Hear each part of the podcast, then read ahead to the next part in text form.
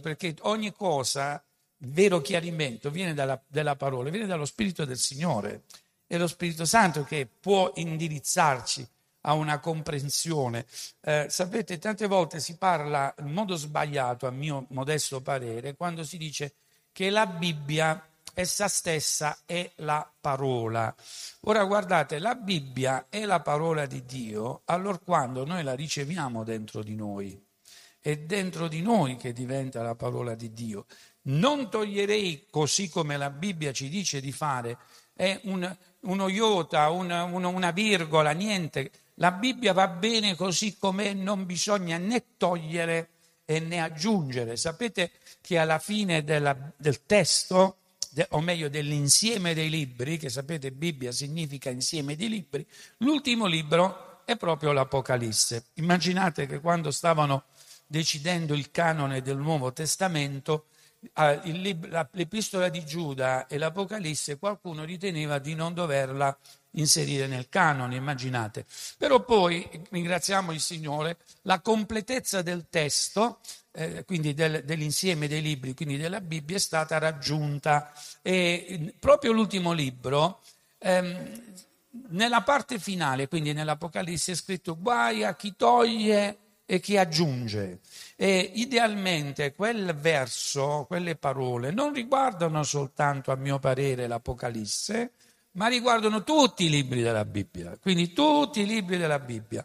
Non possiamo né togliere e né aggiungere, nemmeno omettere alcune cose. Le omissioni sono cose sbagliate, quindi concentrare troppo una, una teologia, una dottrina solo su un aspetto, senza considerare gli altri, è come eh, mangiare con, secondo una dieta che, nella quale c'è solo un prodotto. Noi non possiamo mangiare solo carboidrati, noi abbiamo bisogno delle proteine, abbiamo bisogno di tutto, in questo periodo stiamo mangiando di più, eh, che vi devo dire, io ho qua la prospettiva del video, della, come si chiama, del Facebook, che prende proprio da, da, da un luogo dove non vorrei che essere ripreso, cioè eh, la, la, la mia pancetta, che in questo giorno è aumentata, non lo so perché, boh, comunque questo periodo.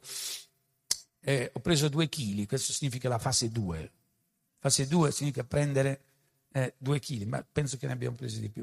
E quindi stavo dicendo, nella, nella completezza del libro, non bisogna togliere, non bisogna aggiungere niente e nemmeno si può avere o dare un insegnamento eh, così che mh, omette gli altri tanti principi della parola concentrandosi solo su uno. Sarebbe un errore, così come una dieta dove c'è soltanto un elemento che viene proposto in, così come cibo, è una dieta che non fa bene, fa male. Quindi la parola vogliamo prendere nel, loro, nel suo insieme, nella sua totalità, ma questa parola ha un effetto dentro di noi, è allora che lo Spirito Santo agisce, e quando agisce a ciò che è scritto, o meglio, non perché alle cose scritte aggiunga, ma perché le cose scritte diventano sempre più chiare e più ampie, ed è come se a un certo momento eh, noi ci accostiamo a una mensa, come dice eh, Davide, eh, apparecchiata, su cui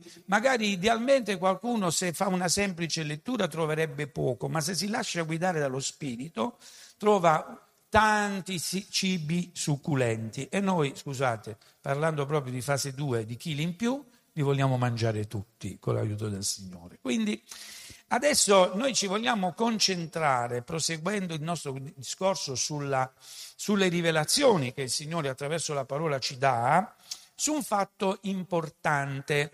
Le rivelazioni non riguardano una casta sacerdotale. La, la parola, sapete che anche nel, in Italia, fino a un po' di anni fa, la Bibbia non era un libro che si poteva tenere in casa. Eh, era un errore, secondo la religione, gli insegnamenti della dottrina cattolica, ma parliamo di decenni fa, poter avere la Bibbia in casa. La Bibbia la dovevano leggere e quindi spiegare soltanto i sacerdoti, e ovviamente questo diventa un, uh, uno strumento di potere, perché guardate, se tutti si, eh, um, si attenessero a ciò che è scritto, come l'Apostolo Paolo dice, di non andare oltre ciò che è scritto, giusto?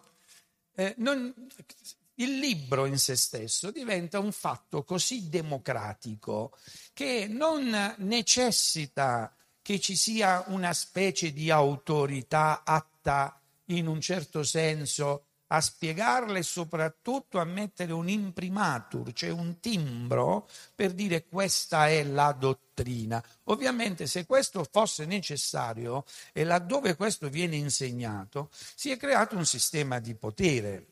Ma non è detto dello spirito, ieri c'era la giornata della liberazione, lì dove c'è lo spirito, lì c'è la libertà, che non è libertà di far dire alla Bibbia ciò che vogliamo, ma è la libertà di poter dire voglio indagare io la parola. Siamo liberi di indagare la parola, sì o no? E questa libertà io la reclamo, la affermo, ma non soltanto per chi in un certo senso è chiamato a spiegarla, ma anche per coloro che l'ascoltano. E guardate, anche la spiegazione, laddove viene fatta attraverso l'azione dello Spirito, è una spiegazione che ha un valore nella misura non soltanto, è vero, nel, nella dinamica di chi la spiega, ovvero per la persona che la spiega, ma chi la spiega si rende conto che c'è un ritorno di benedizione nella vita di quelli che l'ascoltano. Quindi la parola funziona quando viene predicata, non perché ha una validità in se stessa nel momento in cui l'oratore parla, no, ma quando questa parola entra nella vita degli altri. Quindi noi vogliamo dire questa parola del Signore sia questa mattina una rivelazione in chi parla e in chi ascolta, e che quello che è scritto ci possa portare a comprendere veramente quali sono, come è scritto, i pensieri di Dio ai quali noi vogliamo rendere prigioniera la nostra mente. Andando avanti, una delle frasi ultime, che, in ultimo, che sono scritte, che è scritta eh, nel libro dell'Apocalisse, l'abbiamo citato l'altro gio- l'altra volta, è lo Spirito e la Chiesa dicono vieni Signor Gesù. Lo Spirito e la Chiesa insieme dicono vieni Signor Gesù. Chi è lo Spirito e chi è la Chiesa? Lo Spirito è Dio nella, nella funzione o nella persona di Consolatore che è stato mandato da Gesù quando, abbiamo letto domenica scorsa, ehm, subito dopo che Um, lui è stato portato in cielo. Agli inizi degli Atti degli Apostoli noi troviamo scritto che Gesù fu sottratto allo, allo sguardo dei discepoli e degli apostoli perché, perché una nuvola lo, lo coprì mentre, mentre era traslato, portato in cielo, e i discepoli rimasero a guardare verso il cielo perché volevano capire se fosse un fatto temporaneo, momentaneo, e che quindi magari fosse quello il momento di aspettare che Gesù, così come era salito, eh, tornasse. Ma due uomini, eh, nella stessa maniera, è vero, due angeli, la Bibbia non ci dice due angeli, gli Atti degli Apostoli ci, ci dicono due uomini, il libro degli Atti degli Apostoli ci dice due uomini, si avvicinarono, erano vestiti in un modo particolare, di vesti bianche, e dissero, ma perché continuate a guardare verso il cielo? Insomma, nel, perché quando il Signore tornerà, dice, nel modo in cui l'avete visto andare, allo stesso modo lo vedrete tornare. Quindi ci viene pure detta la modalità, infatti poi Gesù, nel, precedentemente Gesù nel sermone profetico aveva detto che quando vi diranno che il figlio dell'uomo è lì o là, nelle camere nascoste, o nel deserto, non ci andate, perché quando il Signore tornerà, quando il figlio dell'uomo tornerà, sarà come un fulmine che riempie di luce tutto il cielo. Quindi eh, del come il Signore torna, la Bibbia ci, ci dice parecchio, è vero, i dettagli ci vengono presentati, non è un fatto criptico, la Bibbia ci dice che essenzialmente c'è un ritorno del Signore, ci viene detto pure come ritorna. Ciò che non ci viene detto è in un certo senso il quando ritorna. Del come ci viene detto, anzi, ripeto, prima di tutto ci viene detto che il Signore ritorna.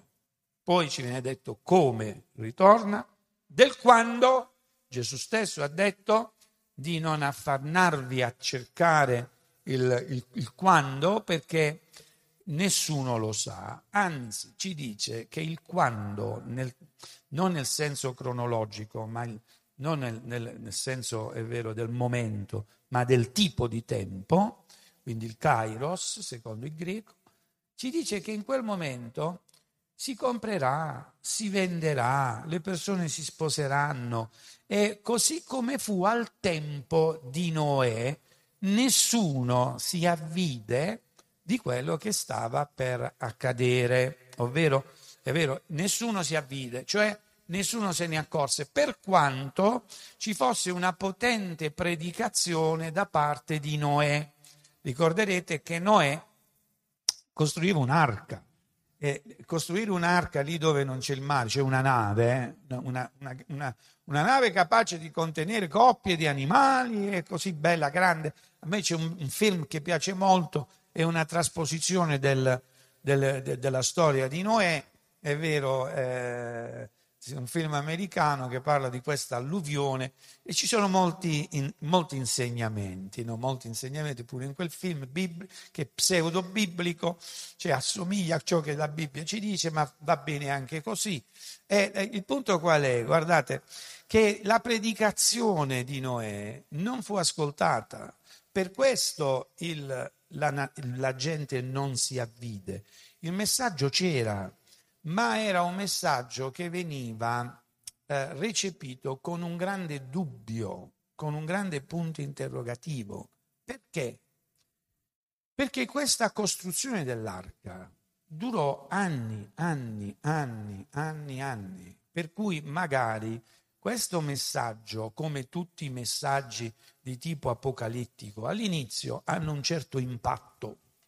Sta per arrivare la fine del mondo, no?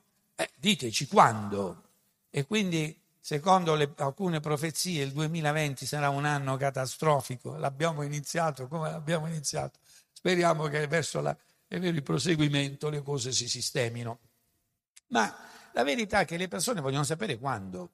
E nella misura in cui questo quando si allunga nel tempo, questo interesse ehm, un po' alla volta svanisce, anzi, con il passare del tempo questo messaggio poi viene ridicolizzato, così come dice l'Apostolo Pietro nella sua epistola, dicendo che molti ci stanno schernendo, ci stanno prendendo in giro, perché ci dicono: ma qual è, quando è che torna quel Gesù che voi dite che deve ritornare? Quindi l'effetto di questa predicazione viene così mitigato con il passare del tempo, per cui al tempo di Noè, Noè iniziò a parlare di questo diluvio, ma siccome gli anni passavano, e in una generazione possiamo dire che quaranta anni sono tanti, no? Eh, adesso sono, sono dieci anni che stai dicendo che deve venire questo diluvio e non arriva mai.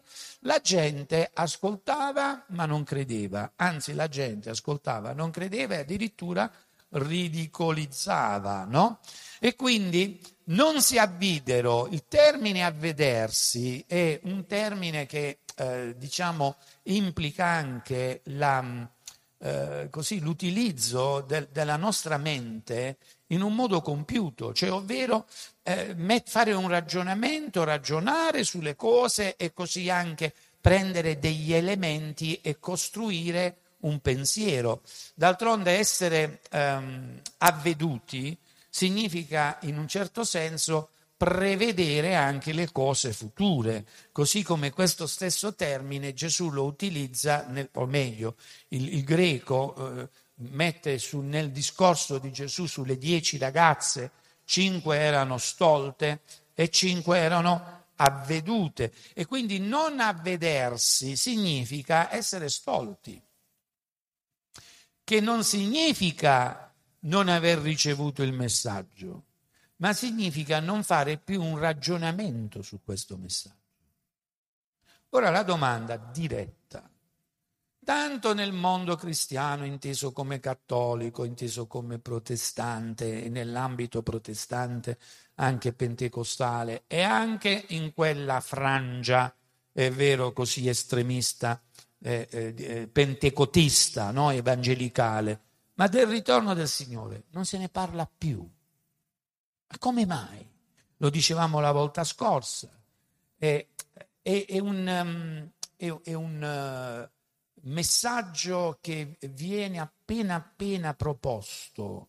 Voglio dirvi una cosa molto importante. Ricordate che secondo l'Apostolo Paolo anche la celebrazione della Santa Cena contiene, oltre che il messaggio della morte, anche la risurrezione, ma anche il ritorno, perché dice farete così fino a quando io ritornerò. Quindi guardate, il ritorno del Signore, se vogliamo prendere in modo così aritmetico la totalità del messaggio e dire che per il trentatré virgola tre per cento nel momento della celebrazione della cena eh, parla della morte, e se poi il trentatré virgola tre per cento periodico parla, è vero, della resurrezione, c'è quell'altro terzo che riguarda il ritorno del Signore. E dicevamo prima, un messaggio biblico che comprenda una omissione non è un messaggio biblico corretto,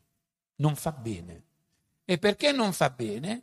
Perché ci riporta in quell'idea chiaramente espressa dall'Apostolo Paolo che dice: se io avessi creduto nel Signore solo per questo mondo, per quanto la traduzione dice per questa vita, ma in realtà è per questo mondo, cioè se io ho creduto al Signore perché il Signore mi deve soddisfare in questo momento della mia vita e quindi mi deve far prosperare, mi deve benedire, quant'altro, dice sì, questo è possibile, ma comunque rimarrei miserabile, perché quello che il Signore sta preparando per noi è di gran lunga migliore di tutto ciò che noi possiamo sperimentare adesso.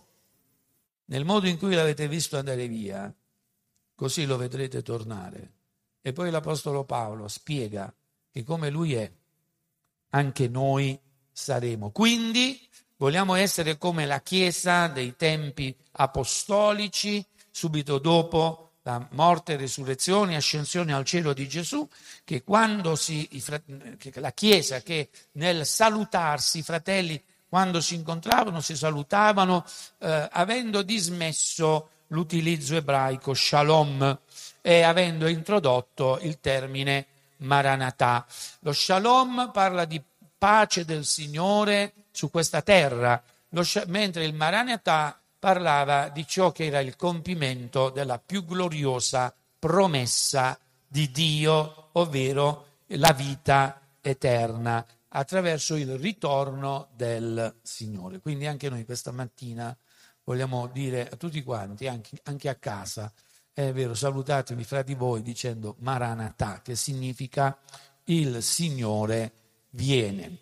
Allora, se lasciamo che lo Spirito Santo attraverso questi principi apra il cuore oltre che la mente, anche in questo momento, mentre io sto parlando e tu stai ascoltando, molto probabilmente potremmo diventare quel vaso che può ricevere altro dal Signore, perché se la nostra prospettiva non è verso il ritorno del Signore, noi non riceviamo rivelazioni, perché il nostro sguardo è rivolto verso questa terra.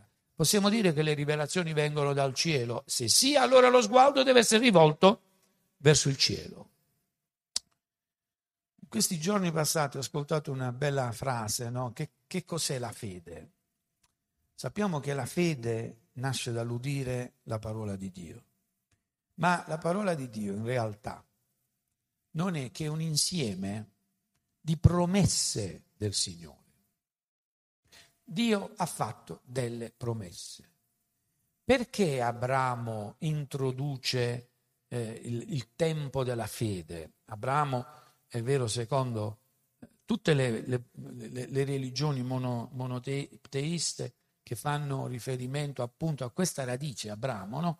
Perché Abramo è speciale? Perché Abramo ha creduto. E a cosa ha creduto? Ha creduto alle promesse di Dio.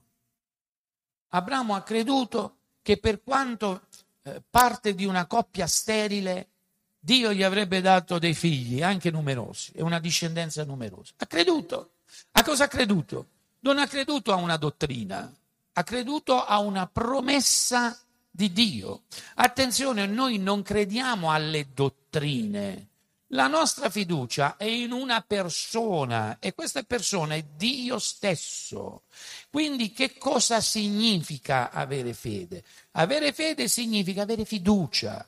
Io credo. Che significa credere? Ho fiducia in quello che tu dici. Ho fiducia che è meglio fare quello che tu dici di fare. Quindi avere fede significa non confidare, come è scritto, negli uomini, da cui deriva, quindi in quello che gli uomini suggeriscono, da cui deriva una sorta di maledizione. Maledetto colui, l'uomo che confida nelle promesse dell'altro uomo. Perché sapete, l'uomo è limitato. Io potrei promettervi mari e monti, però io non sono potente fino al punto di poter mantenere le mie promesse a prescindere. Io potrei pure avere uno zelo per voi e promettervi cose che sento di voler fare, ma non è detto che io abbia la potenza di poterlo fare. Ma Dio è l'onnipotente e quando promette, ecco che praticamente le cose accadono. Quindi la nostra fiducia, la nostra fede è questa, avere fede in ciò che Dio dice. E ciò che Dio dice essenzialmente trattasi di promesse che Lui ha fatto verso di noi.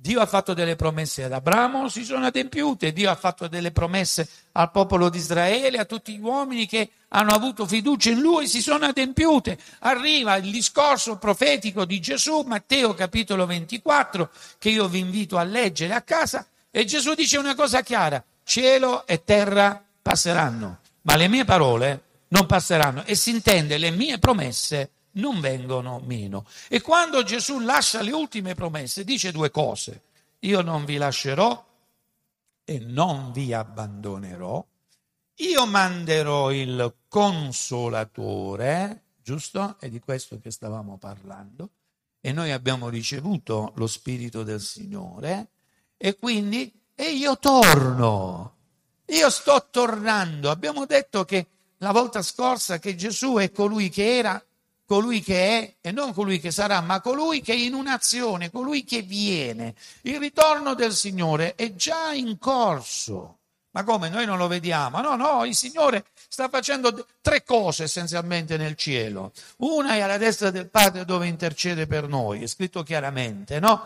E quindi poi, io vi ho citato oggi un passo del profeta pure Zaccaria, voi potete lì andare a leggere la storia del sommo sacerdote Giosuè e dell'angelo che accusa, o meglio che l'angelo, il maligno, Satana che accusa. È la prima volta nell'Antico Testamento che viene utilizzata la parola accusatore, Satana. Quindi Zaccaria ha avuto una grande rivelazione, è per questo che Gesù, adesso lo, lo, lo ricorderemo, lo mette come elemento conclusivo della linea dei profeti adoratori che parte da Abele, che è scritto il sangue di Abele fino al sangue di Zaccaria, Matteo capitolo ventitré, proprio quando Gesù dice: questo luogo vi sarà lasciato deserto del Tempio fino a quando voi non direte benedetto colui che viene nel nome del Signore. Quindi Zaccaria, è, è vero, ha questa visione, e il maligno è, alla des- è lì nel, nel trono, è più che altro nel secondo cielo, il, come dicevamo, il luogo di giudizio,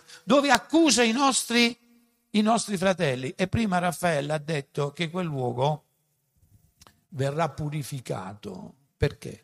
Perché è stato cacciato giù l'accusatore dei nostri fratelli, è vero?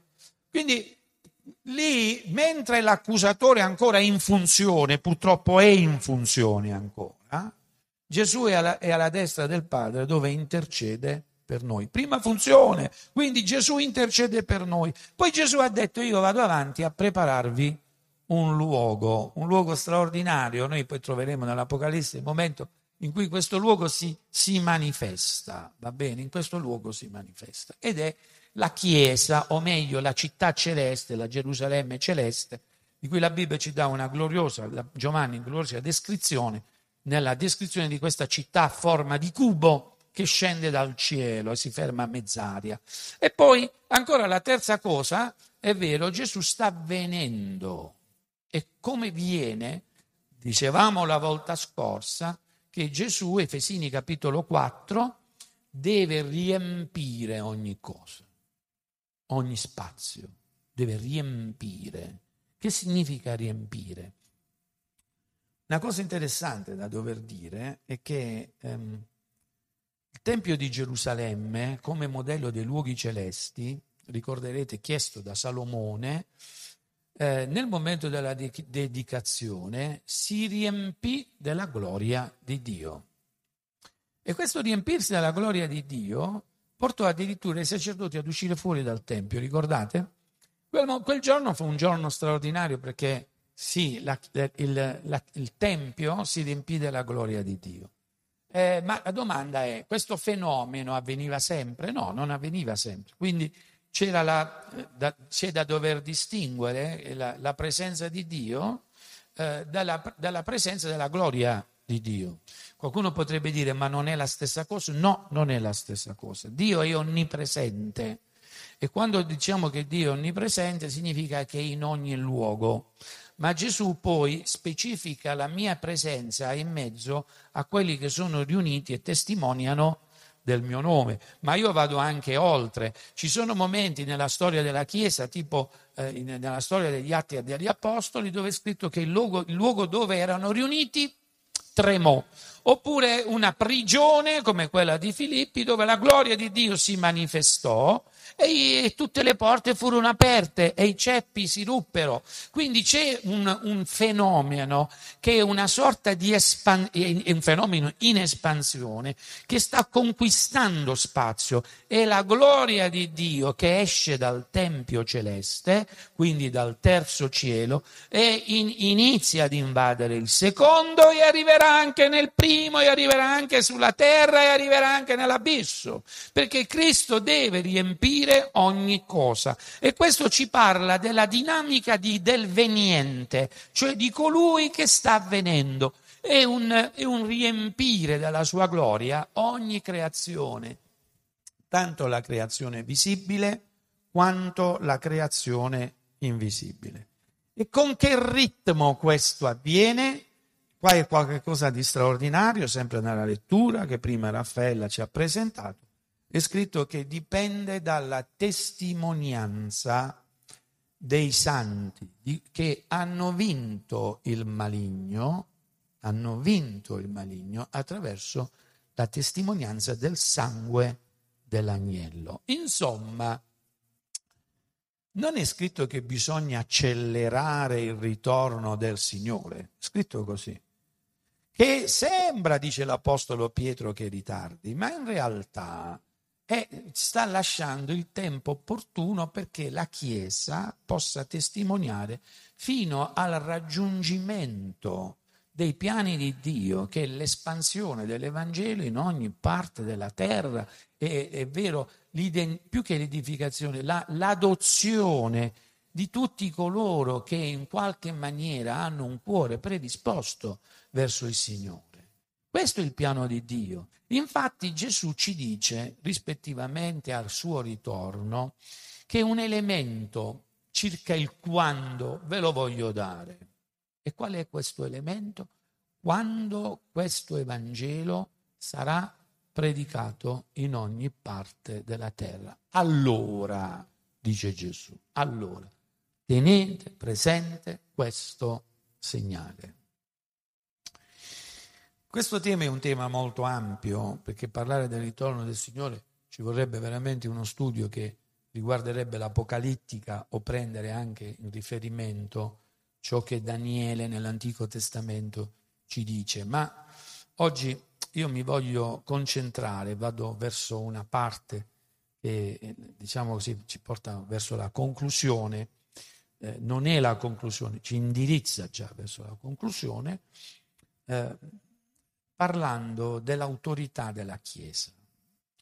Perché parlare dell'autorità della Chiesa? Perché la volta scorsa, ricorderete, sono stato un po' diretto eh, nell'esprimermi su ciò che è biblicamente plausibile in quanto all'esercizio dell'autorità e ciò che biblicamente ci dice che non è plausibile. Abbiamo detto che se c'è un'autorità della Chiesa è secondo la volontà di Dio, e questa è data da una funzione: benedire. La Chiesa è chiamata a benedire. ma la Chiesa può maledire, se maledicesse non sarebbe più la Chiesa. Dal momento che una persona maledice non è Chiesa, va bene? Non, no, non c'è una soluzione intermedia, la Chiesa benedice. E voglio dirti pure, la Chiesa non può avere nemmeno una, un'attitudine neutrale, cioè quella di non dire niente. La Chiesa non può dire, fra, fra dire il bene, benedire, dire il male, maledire, preferisco non dire niente. No, no, la Chiesa porta benedizione, perché il ministero stesso che ci è stato affidato, dice l'Apostolo Paolo, è un ministero di riconciliazione.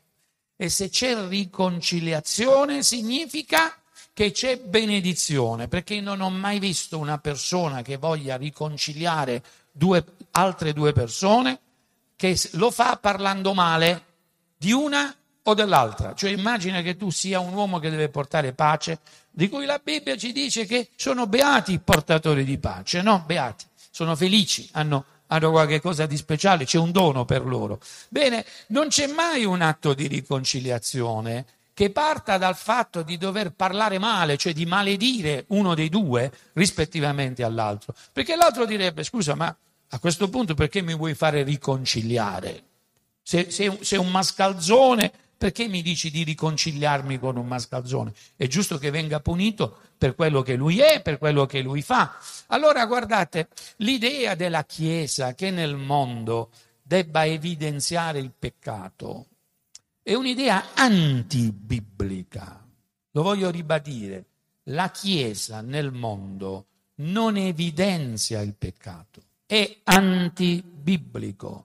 Vorrei dire che va più nell'ottica satanica. Perché nell'ottica satanica? Perché Satana significa accusatore. Se, se c'è qualcuno che accusa, e la, il padre dell'accusa qual è? Chi è? Colui che si chiama l'accusatore, quello che, come abbiamo visto, deve essere cacciato dal cielo. E immaginate se c'è una Chiesa che entra nel cielo per cacciare uno che fa la stessa cosa, non ha senso. Non possiamo invadere i luoghi celesti o non possiamo lasciare spazio alla gloria di Cristo se la funzione della Chiesa è praticamente perfettamente sovrapponibile a quella del maligno. Insomma, se il maligno accusa, la Chiesa non può accusare. Significa ritardare il ritorno di Cristo, significa, dicevamo la volta scorsa, chiudere il cielo.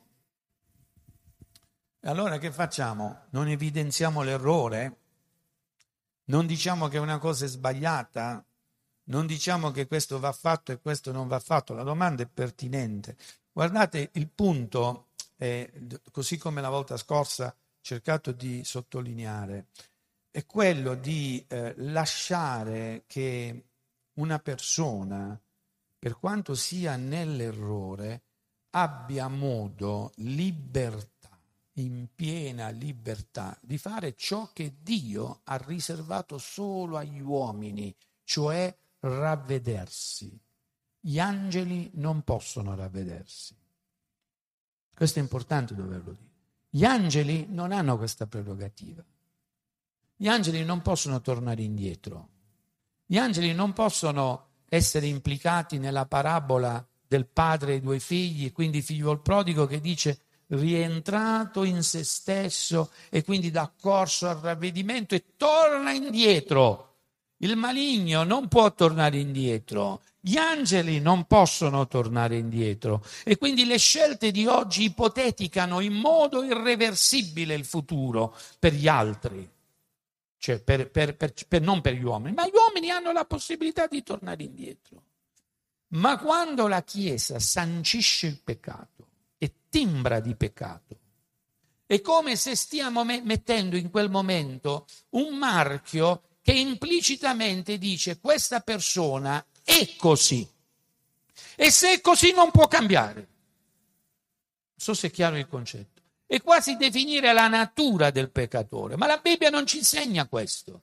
La Bibbia ci dice che tutti gli uomini siano separati da Dio. Il problema non è il peccato, è la separazione. Quindi il compito della Chiesa è riconciliare, non evidenziare il peccato. E per le cose sbagliate, per le cose sbagliate, noi predichiamo la parola e lo Spirito Santo, che Gesù ha detto farà quello che io ho fatto in mezzo a voi. Sarà Lui a convincere di peccato. Non siamo noi che dobbiamo convincere di peccato.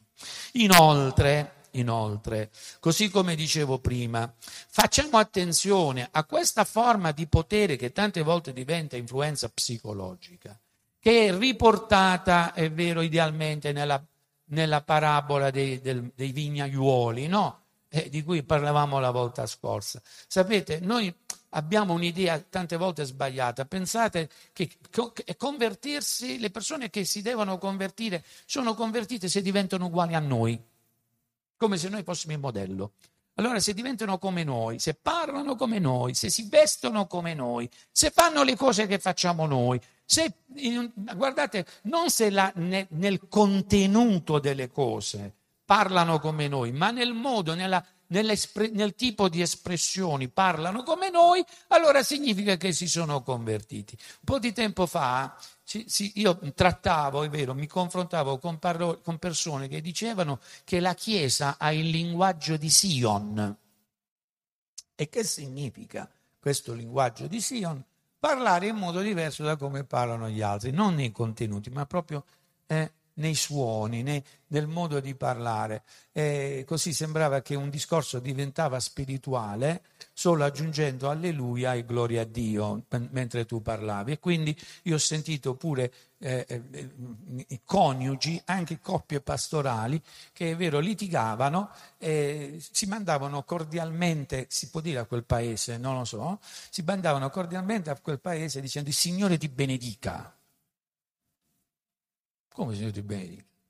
Gli stai a dire, scusate, peste e virus, peste e coronavirus, e il Signore ti benedica, ma quello è il linguaggio di Sion. Quindi il linguaggio di Sion aggiustava tutto. Io ho visto persone, pastori, che per togliersi di, di torno altri hanno detto il Signore ti benedica. Come il Signore ti benedica?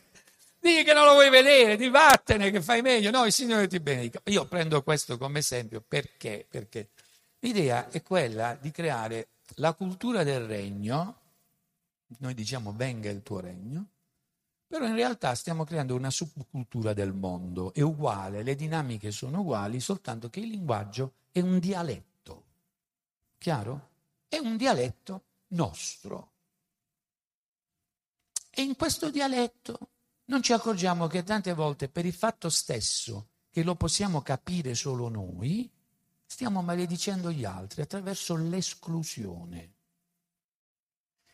Però la Bibbia ci dice, al contrario, che la Chiesa deve manifestarsi.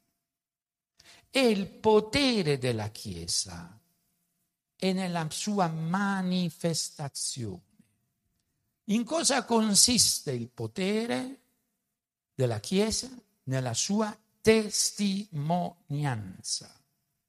Il potere della Chiesa sta nel fatto di presentarsi al mondo, perché Gesù ha detto chiaramente: Padre, io non voglio che tu li tolga dal mondo, ma che tu li preservi dal maligno. Così come quella preghiera ogni giorno che dobbiamo più volte ripresentare la nostra mente davanti al Signore: Signore, ma liberaci dal male. Quindi, Signore, benedicici, assistici, sì, fa parte delle necessità umane, ma Signore, non siamo di questo mondo, ma siamo del mondo, per cui, Signore, è vero, preservaci dal male. Quindi il potere della Chiesa è nella testimonianza.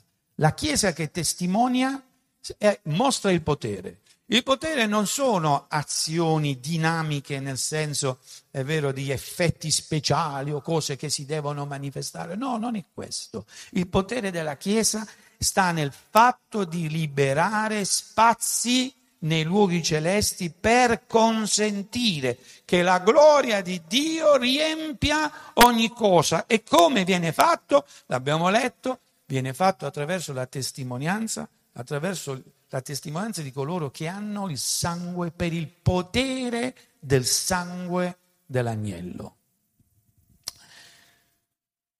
Il verso sette ci dice che ci fu una battaglia nel cielo. Michele e i suoi angeli combattettero contro il dragone. Il dragone e i suoi angeli combattettero, ma non vinsero. Eh, Giovanni è l'autore anche dell'Evangelo, è vero, sappiamo che il quarto Evangelo è l'Evangelo di Giovanni. Fra le altre cose ci dice che la luce, la luce è venuta nel mondo, non è stata ricevuta, è vero? La luce è venuta, si è manifestata nel mondo, ma non è stata ricevuta. Però le tenebre, come qui abbiamo letto, il maligno non vinse, no? Le tenebre non l'hanno ricevuto, ma non l'hanno sopraffatta. Sapete che il, eh, fino al, al trecento non c'era un credo. Il credo è stato poi redatto, diciamo nella parte finale della patristica, dai padri della Chiesa nel Concilio di Nicene, no? Ricordate? Quello che ancora oggi in tutte le chiese cristiane eh, viene tenuto in, in considerazione. E prima qual era il credo? Mancava un credo. Il credo, eh, a me non mancava quello. C'era il credo invece che eh, la, la Chiesa adottò grazie alle parole di Giovanni che io voglio eh, rileggervi. Se noi oggi dovessimo pensare qual era la, la forma di, eh, di costituzione di una Chiesa, cosa poteva dire quando si costituiva una Chiesa nel dire noi crediamo in questi principi? Diceva, nel principio era la parola. La parola era Dio e la parola era con Dio. Essa era nel principio con Dio. Ogni cosa è stata fatta per mezzo di lei e senza di lei neppure una delle cose fatte è stata fatta. In lei era la vita, attenzione, e la vita era la luce degli uomini. La luce splendé nelle tenebre e le tenebre non l'hanno sopraffatta. Poi Gesù ci dice che noi siamo la luce del mondo. Noi, ma da chi prendiamo luce? Prendiamo da, luce dalla luce. E questo parla del fatto che la sua testimonianza, il sangue dell'agnello, il potere del sangue dell'agnello, è un, che, che, che abbiamo letto in Apocalisse, È il, è, è la, il veicolo, o meglio, eh, l'origine dell'autorità della Chiesa, il sangue dell'agnello, abbiamo spiegato nel tempo della resurrezione con quelle altre meditazioni, per quella testimonianza, per quel sangue, sapete che il sangue che era stato messo sugli stipiti e gli architravi della porta in Egitto, in Goshen, stava a dire a Dio, Signore, non entrare in questa casa con il giudizio, giusto? E il Signore dice io passerò oltre. Quel sangue è un sangue, dice l'Apostolo Paolo, che diventa sangue di riconciliazione. Il nostro ministero è un ministero di riconciliazione e quindi passiamo da una posizione ebraica di allontanamento da Dio a una posizione cristiana di avvicinamento, così come Gesù nell'Apocalisse dice io sono la porta e picchio, quella porta dove c'è il sangue dell'agnello, se uno ode la voce, apre la porta, io entrerò e cenerò con lui. Bene, questa è, diciamo, la comunione della Chiesa, la testimonianza. La Chiesa può testimoniare lo Spirito e noi diciamo che cosa? Che siamo diventati figli di Dio, possiamo dire Abba per uno spirito di adozione. Questa è la potenza della Chiesa. Dov'è l'autorità? È lì, in questa azione dello Spirito, è proprio nell'azione del, del fatto di potersi tra, de, manifestare come luce che prende luce dalla luce. Amen. E le tenebre non possono sopraffarla. È anche scritto che Dio è luce. È vero?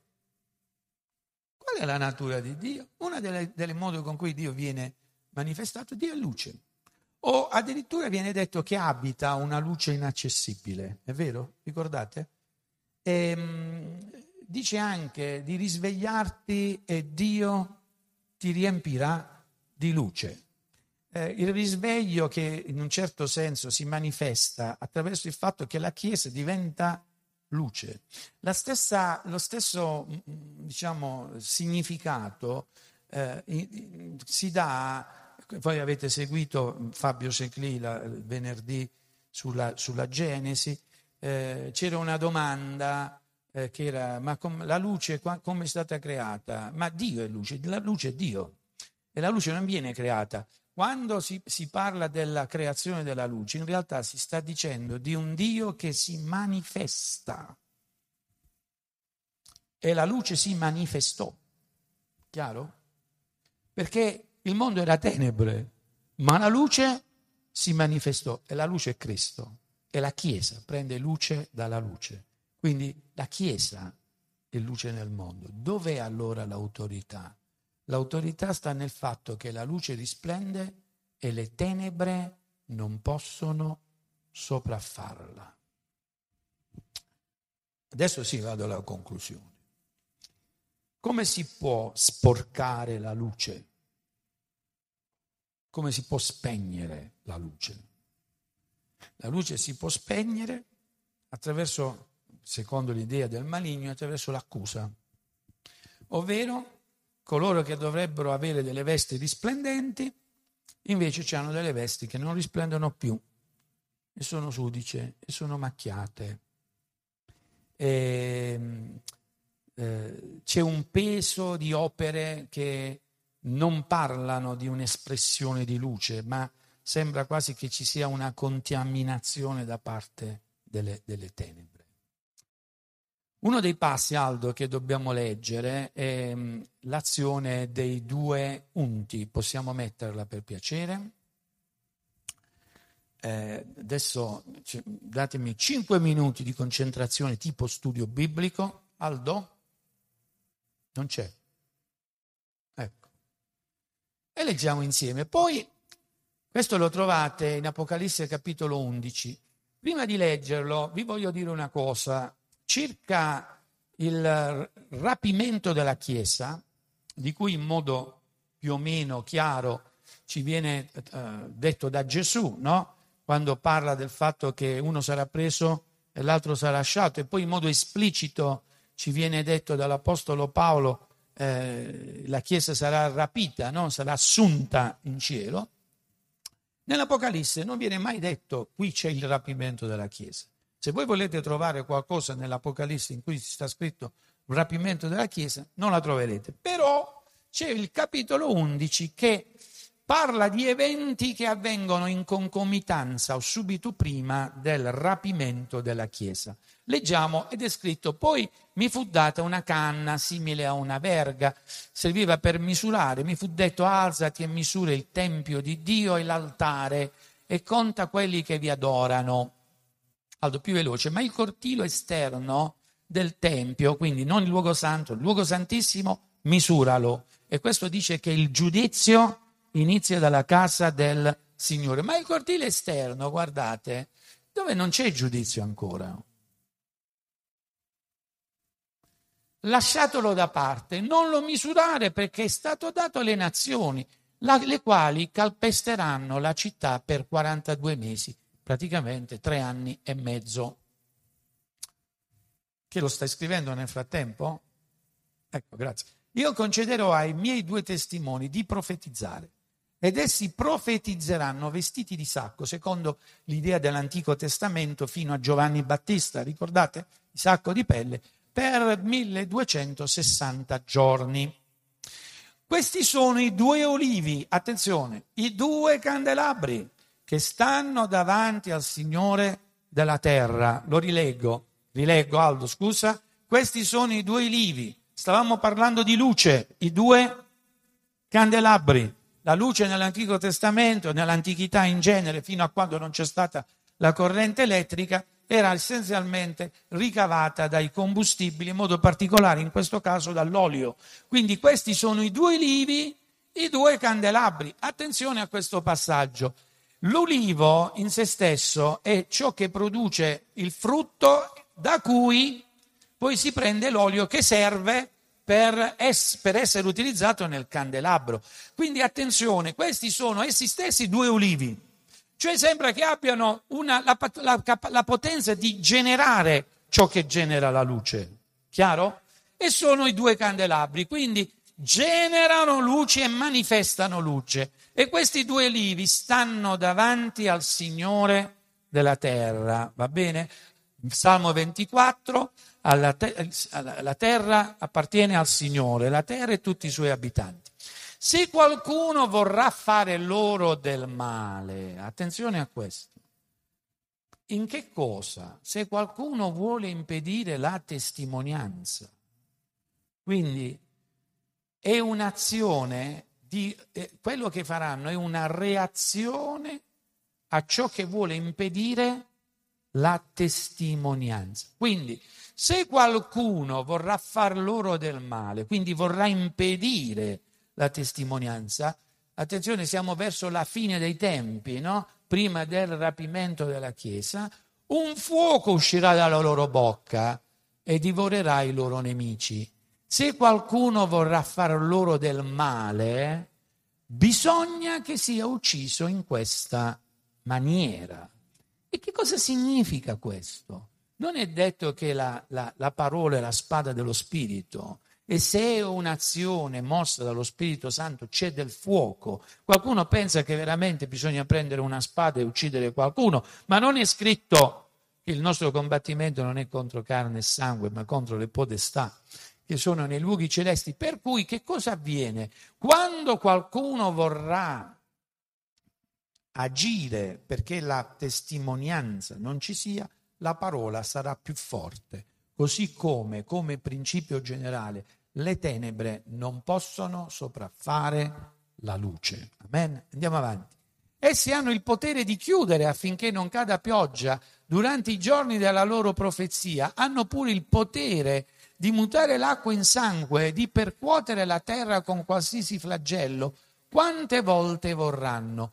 E quando avranno terminato la loro testimonianza, attenzione, la bestia che sale dall'abisso, non dal mare, ma dall'abisso, quindi potenze spirituali avverse, perché la potenza che viene dal mare, la bestia che viene dal mare parla di potere politico, quindi invece la potenza che sale dall'abisso farà guerra contro di loro, mm, li vincerà e li ucciderà. Andiamo avanti.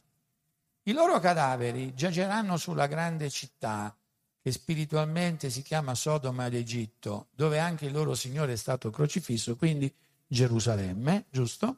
E che cosa verrà? Andiamo avanti. Gli uomini dei vari popoli, tribù, lingue e nazioni vedranno i loro cadaveri per tre giorni e mezzo e non lasceranno che siano posti in un sepolcro. Andiamo avanti. Gli abitanti della terra si rallegreranno di loro e faranno festa, si manderanno regali gli uni agli altri, perché questi due, perché Aldo, scusa, è eh, troppo veloce, perché questi due profeti erano il tormento degli abitanti della terra. Adesso andiamo, ma ecco, ma dopo tre giorni e mezzo uno spirito di vita procedente da Dio entrò in loro. Dicevo, non c'è il rapimento della Chiesa descritto, ma c'è questo fenomeno. Uno spirito di Dio, lo spirito proveniente da Dio entrò in loro, essi si alzarono in piedi e grande spavento cadde su quelli che li videro. Prosegue. Essi udirono una voce potente che dal cielo diceva loro: salite quassù. E vedete come salirono. Ed essi salirono nello stesso modo in cui Gesù è asceso, giusto? In una nube, e i loro nemici li videro. Cosa segue subito dopo nell'Apocalisse? Si parla della vittoria nel cielo.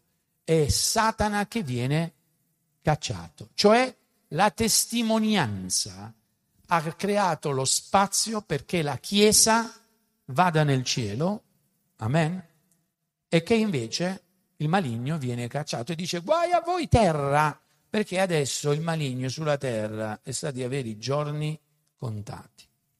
Zaccaria, i due olivi.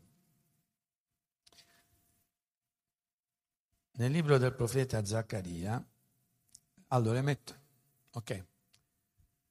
L'angelo, questo è il capitolo quattro di Zaccaria. L'angelo che parlava con me tornò e mi svegliò come si sveglia un uomo dal sonno.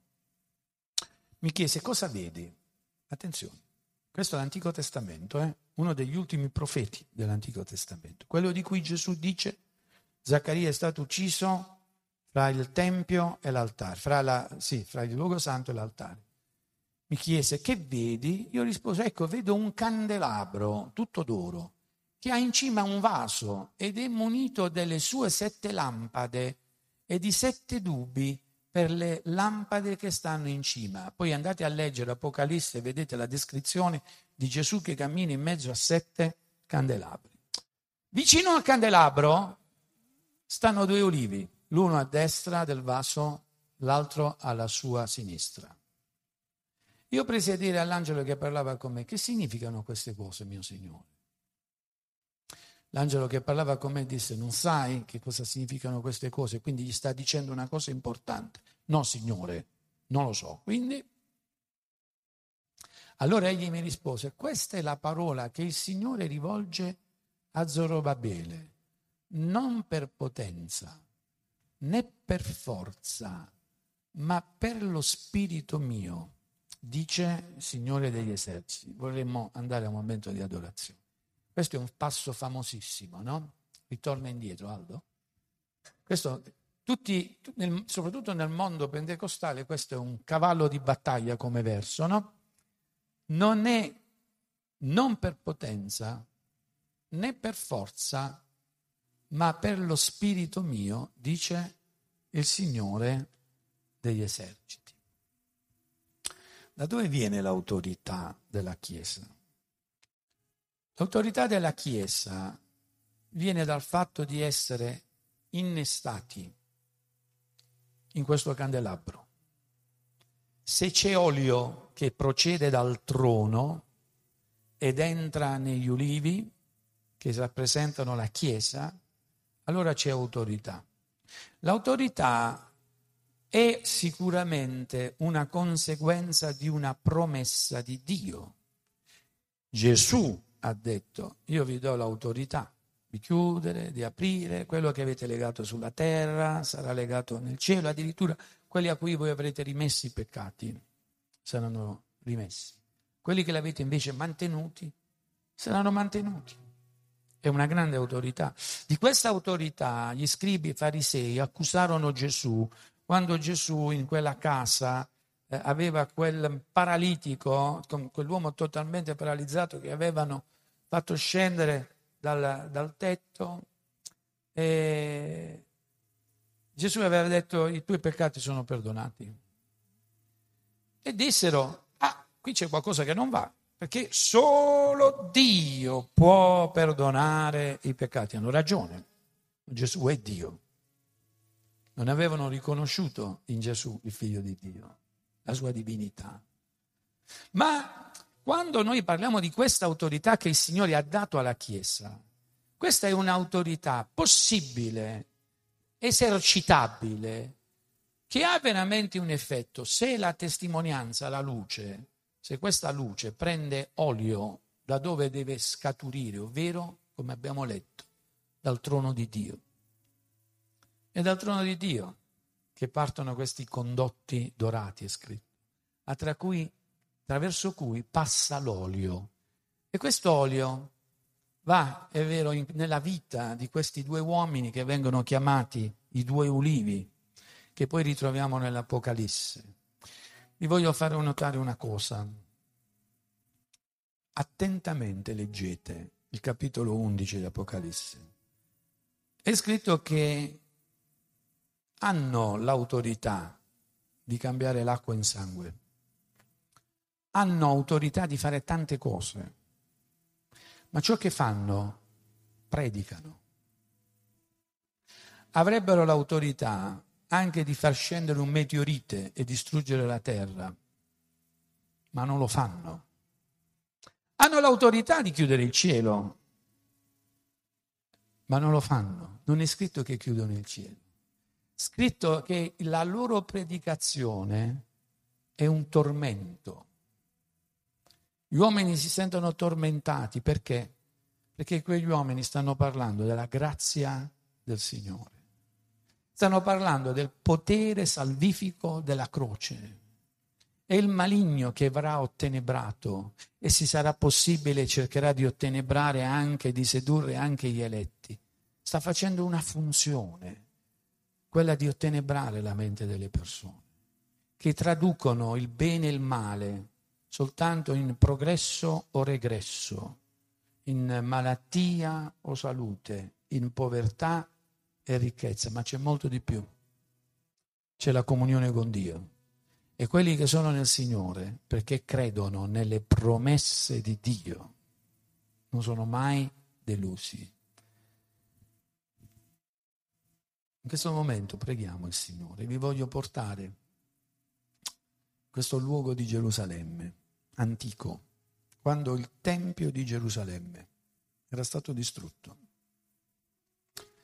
Situazione drammatica, parlava di sconfitta, parlava di, di regresso, parlava di decadimento. Si poteva dire non c'è più niente. Il Tempio che conteneva la gloria di Dio non c'era più. Giosuè, sommo sacerdote, Zorobabele, governatore, futuro re, impectore, erano stati chiamati per profezia da parte del profeta Zaccaria. Dissero, Zaccaria disse a questo giovane, a Giosuè, senti, il Signore mi dice che tu sei sacerdote.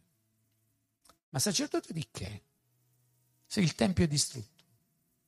Sacerdote di, di un luogo dove non si può nemmeno offrire. Sapete che il termine sacerdote significa essenzialmente sacrificatore. Ma che sacrifico? Che non c'è nemmeno il fuoco. L'altare è stato distrutto. Eppure il Signore chiama le cose ancor prima che le cose accadino. Perché come Gesù dice, le mie parole non verranno mai meno. Noi crediamo nelle promesse del Signore. E quindi questo giovane viene definito, viene indirizzato profeticamente a essere sacerdote, ma non è sacerdote ancora. Però davanti a Dio è già sacerdote. Tant'è che c'è una visione. Giosuè davanti al trono di Dio vestito di abiti sporchi. E lì per la prima volta si apre la visione del secondo cielo. Satana, l'accusatore, era lì per accusare Israele. Ma l'angelo dell'Eterno, figura di Cristo, sgrida Satana e gli dice no, costui è un tizzone scampato dal fuoco, cioè fa parte del fuoco di purificazione e di adorazione, è un sacerdote.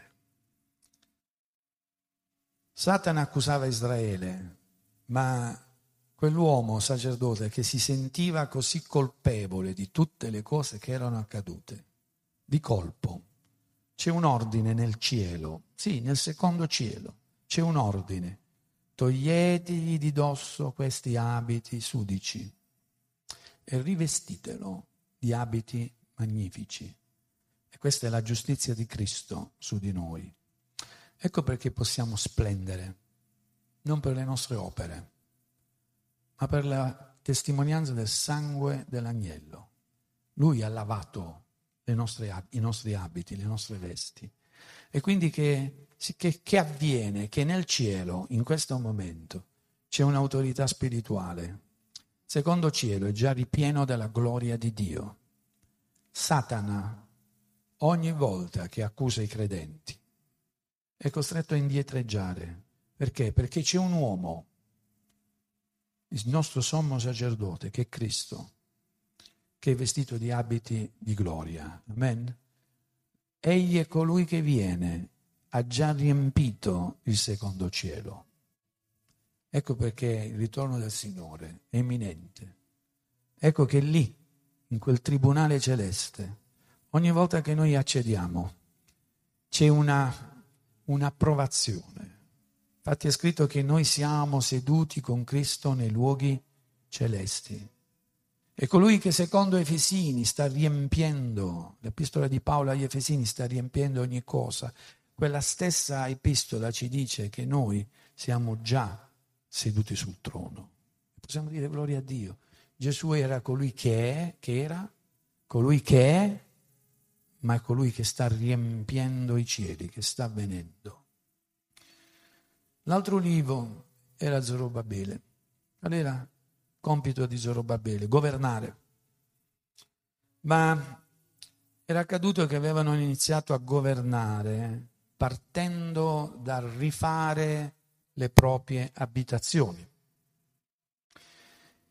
eh, il Signore dice a, al popolo tramite il profeta Zaccaria, tramite il profeta Malachia: prima di pensare a sistemare le vostre case, interessante, no?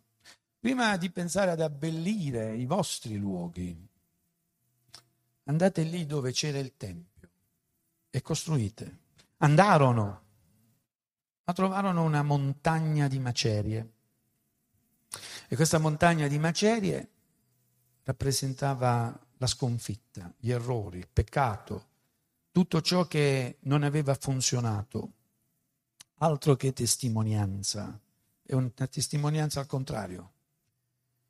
E quando videro questa montagna di macerie, che erano le macerie del tempio vecchio, il popolo si scoraggiò e cercò di fare altro. Andiamo a sistemare le nostre case. Ma il Signore parlò tramite Zaccaria e disse a Zorobabele, che aveva questo compito, che era scoraggiato, si sentiva sconfitto, non sapeva da dove ripartire. Aveva comunque pensato che forse la cosa migliore era che ognuno pensasse a se stesso, così si perdeva l'unione. Questo è un tempo in cui l'unione viene aggredita, si chiama tempo di distanziamento sociale. Ognuno pensa per sé nel distanziamento sociale. Eppure c'è un tempio che parla di aggregazione. E ma questo tempio è distrutto.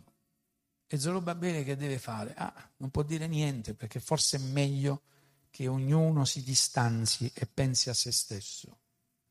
Ma il Signore lo incoraggia, come incoraggia me, incoraggia te, e dice: guarda questo, questa montagna. Aldo, rimetti il versetto. Che cos'è questa montagna davanti a te, o Zorobabele? Davanti a te ti sei grande montagna, davanti a Zorobabele tu diventerai pianura. Egli asporterà la pietra principale in mezzo alle grida. La pietra principale è Cristo. Grazia e ancora grazia, e lo voglio ripetere, grazia e ancora grazia su di lei. Ma il verso di prima, Aldo, rimettilo. Davanti a, alla montagna che sembrava un ostacolo insormontabile, ecco che arriva questa parola del Signore. È una parola per Zorobabele, una parola per me, una parola per te. Qual è questo ostacolo? Qual è questa testimonianza della sconfitta che sembra difficile da rimuovere questa mattina? Come la potrò rimuovere? Non per potenza, né per forza, ma per lo spirito mio, dice il Signore. Questa mattina abbiamo l'olio che scaturisce dal trono di Dio ed entra nella Chiesa. Ecco i due ulivi, la Chiesa. Ecco chi ha autorità, la Chiesa. E che autorità abbiamo? Abbiamo autorità di benedire. Mettiamoci in piedi. Abbiamo autorità di benedire le persone che ci stanno accanto e vincere l'idea del distanziamento. Inizia a benedire la persona che sta vicino a te e dici: c'è dell'olio che viene dall'alto. Sì, avremmo il potere di chiudere il cielo, avremmo potere di trasformare l'acqua in sangue, ma il potere che io voglio esercitare è quello di benedire questa mattina. Amen? Voglio benedire.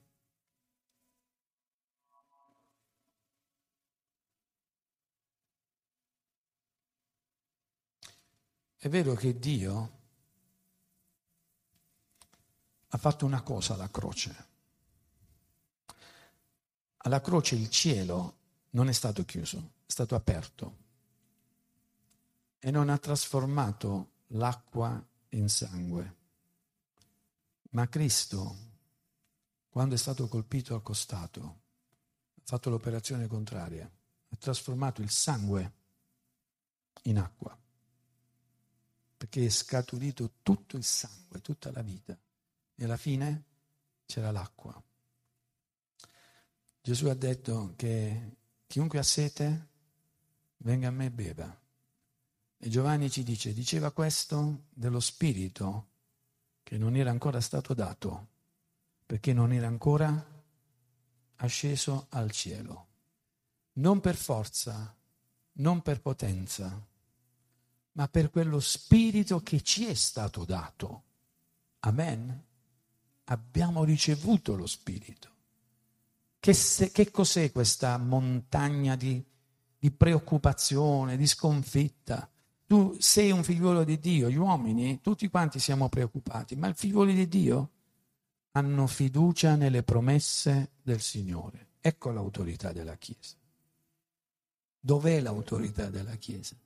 L'autorità è avere fiducia nelle promesse del Signore. Non per forza, non è una risorsa umana, non è nemmeno un'autorità umana, ma per lo spirito mio che noi abbiamo ricevuto, dice il Signore.